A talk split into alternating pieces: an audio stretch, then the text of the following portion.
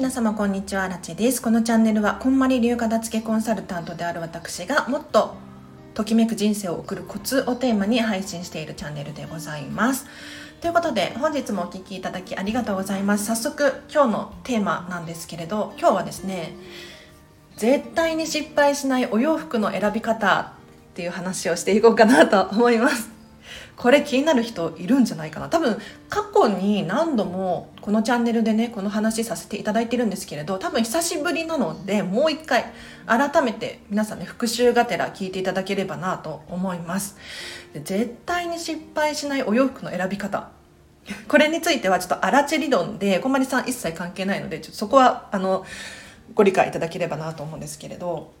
皆さんどうですか？お洋服。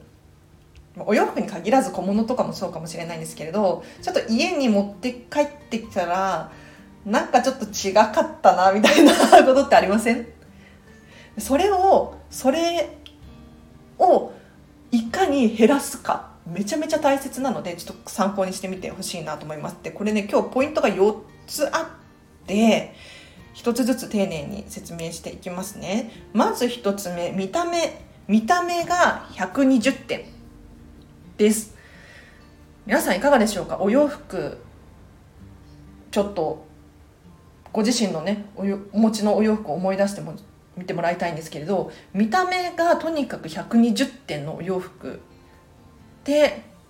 どれくらいお持ちですか？もう見るからに可愛い。見てるだけで嬉しい。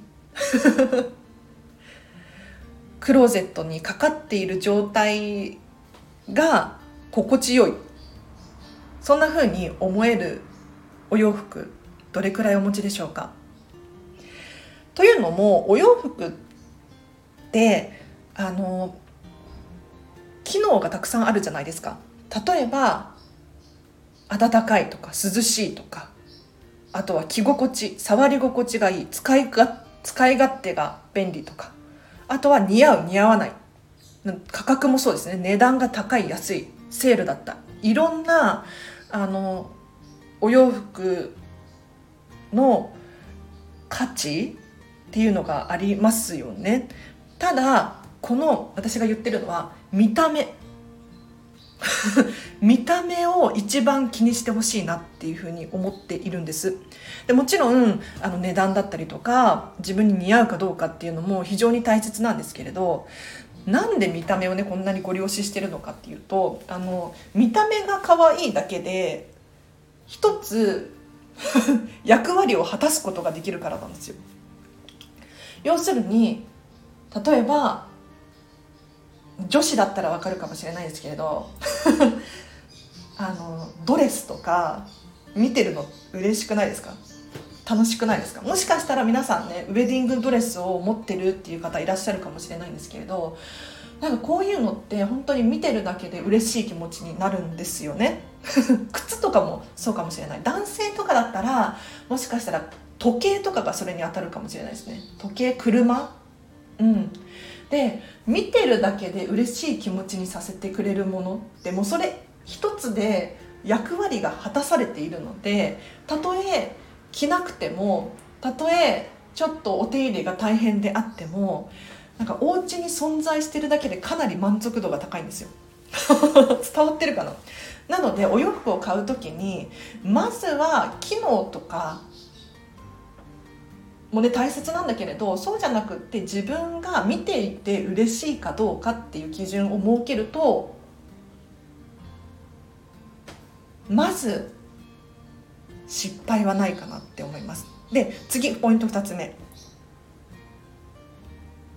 試着をするです。いや何をね当たり前のことを言ってるのって思うかもしれないんですけれど皆さんお洋服買う時に試着してますか？あの私片付けコンサルタントなんですけれどお洋服のお片付けをしていてよくありがちなのが例えばお子様がいらっしゃる方小さいお子様がいらっしゃる方とかになってくるとやっぱり試着をできない試着するまでたどり着けないみたいな形方が多いんですね。ただやっぱりね試着をしてみないと家に帰ってきて着てみたらあれ？なんか違うぞ。ってね。なることが多いんです。なので本当に荒地のことで話させていただくとお洋服を買う時には必ず試着をします。必ず試着をするし申し訳ないんだけれど試着室に入るともうね一生出てこないんじゃないかっていう くらい鬼試着するんですよ。例えばなんだろうトップスだったらトップス着てみてで背中後ろ姿見てみる手を伸ばした状態で見てみるなんかあの自分の手持ちのお洋服と合うかどうかっていうのもよくよく考えてみるとかもうねあらゆる角度から考えてあらゆる角度から見てこれはいけるってなった時にようやく買うんですよ。でちょっとでも懸念がある場合例えば丈が少し長い丈が少し短いとか色がちょっと違う。ここでのポイントは本当にちょっとした違いなんですよ。ほんのちょっとだけあと5センチ丈が短かったら好みなのに。とか色がもう少し明るかったら完璧なのに。っていうものがあると思うんですけれどそういうものたちに対して例えばじゃあ5センチ自分で直してみることはできるだろうかって考えたりとかあと色がちょっと違うことがネックになっているのであれば一回離れてみるっていうのもありだと思うんですよ。なので試着してみて初めて気づくことって本当にたくさんあります。試着してみましょう。でさらにお洋服の失敗しないポイント3つ目。理由が複数あるです。買うための理由が複数あるっていうことですね。例えば皆さんお洋服どういう時に買いますか？冬になったらちょっとねそろそろ新しいアウター買おうかなとか。そういえば夏物のワンピース持ってないわとか、まあ、いろんな理由があると思うんですがあの理由を一つだけではなくって複数個にすることによってお洋服の価値が高まるんですよ。例えばそうだな好きなブランドで買うっていうのも一つの理由ですよね。ただこれにプラスして自分に完璧に似合っているとかあとはこれを買うことによってお友達のお店で買うことによってお友達が嬉しいとかあとは荒地の場合は古着とか大好きなんですけれど環境に優しいかどうかっていう基準だったりとかあとはセールをしているかっていうのも大事かもしれないですね。人によっては。うん、これが本当に完璧な形で美しいしさらにセールでお買い得だったってなったら理由が1つから2つになりますよね。それって嬉しいじゃないですか。これがただなんとなく1個だけの理由。例えばこれはえっ、と雑誌と同じなのとか雑誌で同じお洋服買うっていうのはすごくいいことだと思うんですが理由が1個だけだとすごくもったいないなと思うので私の大ファンのモデルのまるちゃんが着ているお洋服。ってなったら急に価値高まりません？なのでお洋服を買う時にいろんな理由を足して足して足していってほしいんです。もう頑張ってお給料を貯めて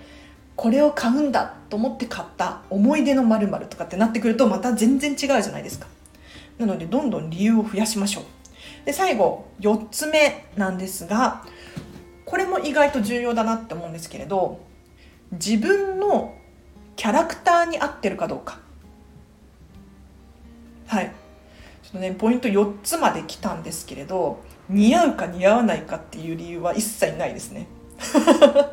もちろん似合うか似合わないかっていうのも大切なポイントなんですけれどこの自分のキャラクターに合っているかどうかってどういうことなのかっていうと例えば普段から運動大好きで動くのが好き。っていう人がなぜかフォーマルなお洋服を持ってたりするんですよ。もちろんねあのかしこまった場所に行かなければならないっていう時もあるはずなのでーマルなお洋服を持っていっちゃいけないわけじゃないんですけれど何て言うのかな？例えば例えば例えばってね ちょっと違う違うあの言葉を覚えたいな。そうだな。カジュアルなお洋服しか持っていなくってそういえばフォーマルなお洋服持ってないから買ってみようとか引き出し開けてみたら緑のお洋服がないから緑買ってみようかなとかそういうふうに思うことありません？でもよくよく考えていただきたいのはなぜカジュアルな服しか持っていないのかなぜ緑のお洋服を持っていないのかっていうのを理由を実は掘り下げていくとですね自分はカジュアルな服が好きだからとか緑の服は似合わないからっていう可能性が出てくるんですよね。なのでご自身のキャラクター、ま、性格なんて言ったらいいんだろう。キャラクターっていうのがあると思うんです。で常日頃の言動だったりとかを見ていてこの人はこの服を着ているだろうなっていうのを客観的にちょっとお洋服からも感じ取っていただけると結構失敗せずにお洋服買うことができます。分かりやすい例えを今思いついたのでもう最初にこれを思いつけばよかったなってちょっと後悔してるんですが私ねディズニーシー大好きなんですよ。ディズニー大好きなんです。でミミッキー。ミニーちゃん。ミニーちゃんの方が分かりやすいかな。あのミニーちゃんいるじゃないですか。でミニーちゃんのお洋服ってもう赤に白の水玉もうこれ固定ですよね。これが例えば緑に緑にピンクの水玉とかだったら絶対に違うわけですよ。明らかに違う。でおそらくミニーちゃんねいつも大体こうワンピースとか着てるじゃないですか。あんまりズボンのイメージとかないですよね。もちろんあの場所場所その場所によってはズボンとか履いたりとかするかもしれないんですけれど要するにミニーちゃんのキャラクターがあってミニーが着ていそうなお洋服っていうのが考えられているはずなんですよ。でミニーちゃんが着なさそうなお洋服って絶対にディズニー側からしたら着せないんですよね 着せないと思うんですだから自分のキャラクターに合ったお洋服っていうのはもう本当に人それぞれあってのび太くんのお洋服とか わかります？ちょっとあのなんだろうな出来すぎくんのお洋服とか絶対に決まってそうじゃないですか。なのでご自身のキャラクター性格とかなんだろう行動、まあ、お仕事プライベートとかもそうだと思うんですけれどこれらを考えてみてどんなお洋服を着ていそうかなっていうふうに逆算するのも面白いかなって私は思います。では今日は以上です。いかがだったでしょうか？ちょっとじゃあまとめましょうか。まとめ。まず見た目が120点。あの100点じゃ足りないですね。120点がいいと思います。というのもやなんでかっていうとお店で120点って思ってもお家に持って帰ってくると点数下がる時あるんですよね不思議と。なんかお店の鏡がいいのかライトがいいのかわからないんだけれど。だからお店で見た時点で120点以上のものじゃないと意外と点数下がる可能性があるので100点のものを常に持っておきたいじゃないですか。だから120点ですね。これネットで買う時もおすすめですよこの基準。私ネットでね、まあ、試着できないじゃないですか買う時に。ネットで買うってなったら。その時にちょっとでも妥協して100点くらいかな80点くらいかなっていうお洋服をネットで買ってしまうとあの失敗する可能性が高くなるんです。そうじゃなくってもう画像を見て口コミ見てあもうこれは200点だなみたいな。そういうものだけを買うと手元に来た時に残念だったっていうねことを減らす可能性が高いです。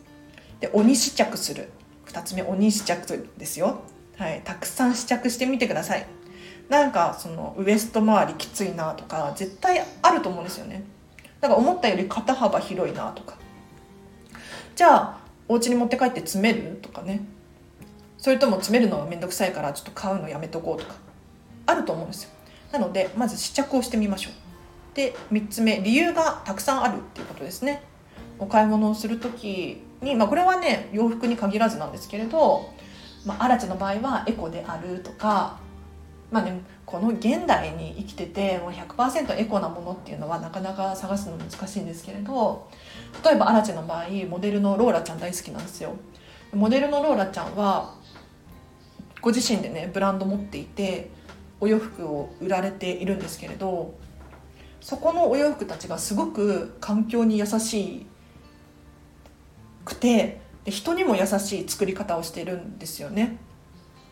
なのでそれに共感してそこでお洋服を買ったりとかします。だからそのローラちゃん大好きだし環境にも人にも優しいしでデザインもすごく可愛らしい可愛らしいっていうかスタイリッシュでいいなって思うのでいろいろ理由があるじゃないですか。こういうふうにたくさん理由がつくと付加価値がどんどんついていって損した気持ちにはならないですよね。で最後自分のキャラクターに合ってるかどうか。これはなんかちょっと迷いが生まれた時に客観的にこうメタ分析っていうのかな一歩引いてみてアラッチェだったらこれ着て着てるな着てる着てるみたいな。わかる？わかるかな？うん。着てそうだなとかアラッチェはこれ着てないと思うよとかね。なんかちょっと一歩引いてみてアラッチェっていうキャラクターがあったとした時にこのお洋服着てってほしいか着ててほしくないかっていうふうに考えるのもありかなって思います。でもちろんそれにプラスして着心地がいいとかあこの色は完璧に私似合ってるわとかあとは使い勝手がいいとか値段が安くなってたとかなんかどんどんどんどんそういった価値観を付け加えるとより楽しいですよね。はいなので今日はアラチェ流のお洋服の失敗しないお洋服の選び方紹介させていただきました。いかがだったでしょうか？ちょっと一つでもあの参考になればいいなと思います。よかったらいいねボタンいいねボタンハートボタンとこのチャンネルのフォローをお願いします。では今日は以上です。お知らせがあります。このスタンド FM でですね有料配信しております。えっ、ー、とマインド気持ちの片付けセミナーっていうのをですね2日くらい前かな。ちょっとリンク貼っとくんですけれど配信いたしましたのでもしねなんかあのモヤモヤがあるとか不安があるとかなんか漠然としたね悩みがあるんですなんていう方いらっしゃいましたら気持ちの整理整頓についてあのがっつり90 96分かなくらい話した回があるので有料なんですけれどこれは1600円ですね。5月31日まで1600円で販売しておりますのでぜひご購入ください。5月31日以降6月1日以降は2850円かなになります。そうなんかね端数出ちゃうんですよね。このスタンド FM の設定上仕方がないんですけれど、うん、もし気になる方いらっしゃいましたら早割おはお早めにご購入ください。もうすでにねえっ、とね2名かな。ご購入くださって。いや少ないじゃんって思うかもしれないんですけれどあの冒頭を16分無料で公開しておりましてこれなんとねもう40再生くらいあるんです。40回再生くらいあるんですよ。こんながっつりセミナーなのに結構興味持ってね聞いてくださってる方がいらっしゃるので是非あの冒頭部分だけでもいいので聞いていただければなと思います。ではあと21日5月21日ちょっとね本当にすごいお得なのでお知らせをしているんですけれどなかなか声がかからないんですが名古屋で対面式の片付けレッスンしませんか？というのも5月20日に私名古屋に行く予定があるんですね。で東京済みなので名古屋に行くっていうのはあんまりないんですけれどもし名古屋駅周辺に住んでらっしゃる方いらっしゃいましたら東京名古屋間の交通費いらないのであのアラチェの片付きレッスン受けれるチャンスです。はい。そう。なんかねあの片付けコンサルタント交通費とあと遠いところは宿泊費とっていういただいたりすることもあるんですね。でえって思うじゃないですか。えって思うかもしれないんですがあの片付けコンサルタントってやっぱり相性があったりとかすると思うんですよ。で宿泊費ってびっくりするかもしれないんですけれど正直あの例えばなんですがまるまる2日間片付けレッスンをしてで宿泊費とかも込みで払っちゃった方ががっつりお片付けができる場合があるんですね。なのであの結構遠くても飛行機で来てください新幹線で来てくださいって呼ばれてる片付けコンサルタントの方多いんですよ。私もあの東京済みですけれど最大で熱海までだったかな確か。熱海が一番遠いかな私が行ったところで言うと。そう。熱海まで行ったことありますね。もうその方もあの本当にやる気満々でもう荒地さんありがとうございますみたいな感じですごく喜ばれていて嬉しかったですね。懐かしいな。なのでもしね本当に興味あるっていう方いらっしゃいましたらこんなチャンス二度とないのでぜひアラチェのアラチェに会いたいとかねレッスン受けたいっていう方はお声がけください。もう対面式の片付けレッスン以外にも例えば対面でコーチングを受けてみたいですとかセミナーを開催してほしいですとかってねいうのでも OK です。もちろんいろんな対応ができますのでまずはお声がけいただければなと思います。でこれに伴って無料の説明会もオンラインで開催させていただくことができますので是非ご興味ある方いらっしゃいましたらコメントか、まレターレター匿名になっちゃうのでお名前を教えてほしいんですけれど LINE 公式アカウントか Instagram の DM などでお声がけいただければなと。あと URL でお問い合わせリンク貼っておきますのでもうさまざまなお問い合わせ何でも大丈夫です。私に聞きたいことあれば聞いてください。ではお知らせ長くなっちゃいましたが以上です。雑談してもいい？昨日の昨日片付け部屋っていうのをオンラインサロンでやったんですよ。あそう。こんまり流片付きコンサルタントが無料で運営している Facebook のオンラインサロンがあってもう会員がね今1700人くらいいるらしいんですよ。すごいですよね。すごいオンラインサロンなんですけれどあの私が昨日は Zoom を使って片付け部屋っていうのを開催させていただいたんです。でこれは10人ちょっとかな？夜だったのにね結構な方がずっと参加してくださっていてで別にねアラチェが何をするわけでもないんですけれどあのみんなと一緒にお片付けをするっていうただ皆さんね黙々と資料を片付けられていたりとかなんか家事をやられていたりとかされていたみたいなんですけれどアラチェはね昨日ディズニーの写真を皆さんと一緒に片付けてたんですよ。そうでディズニーの写真を結構言っても300400枚くらいかな片付けたんですよね でで気づいたことがあって何かって思うと結構写真のデータのお片付けに関してはいらないもの探しがちなんですよね。でお片付けイコール残すものを選ぶことっていうふうにこんまり流では習うんです。だからどの写真を残したいのかっていう基準で考えないと結構ネガティブ思考になっちゃってどれいらないかなもっと捨てたいな今日もこれしか捨てられなかったみたいなね。悲しくなっちゃうじゃないですか。そうじゃなくってときめくものを残すのが大前提なのでもしアラチェがディズニーのね写真全部ときめくなら取っといてもいいわけですよね。っていうことにちょっと昨日改めて気がついてちょっと楽しくなりました。ではどうでもいい話をお聞きいただきありがとうございますでは今日の後半もハピネスな一日を過ごしてくださいあらちんでしたバイバーイ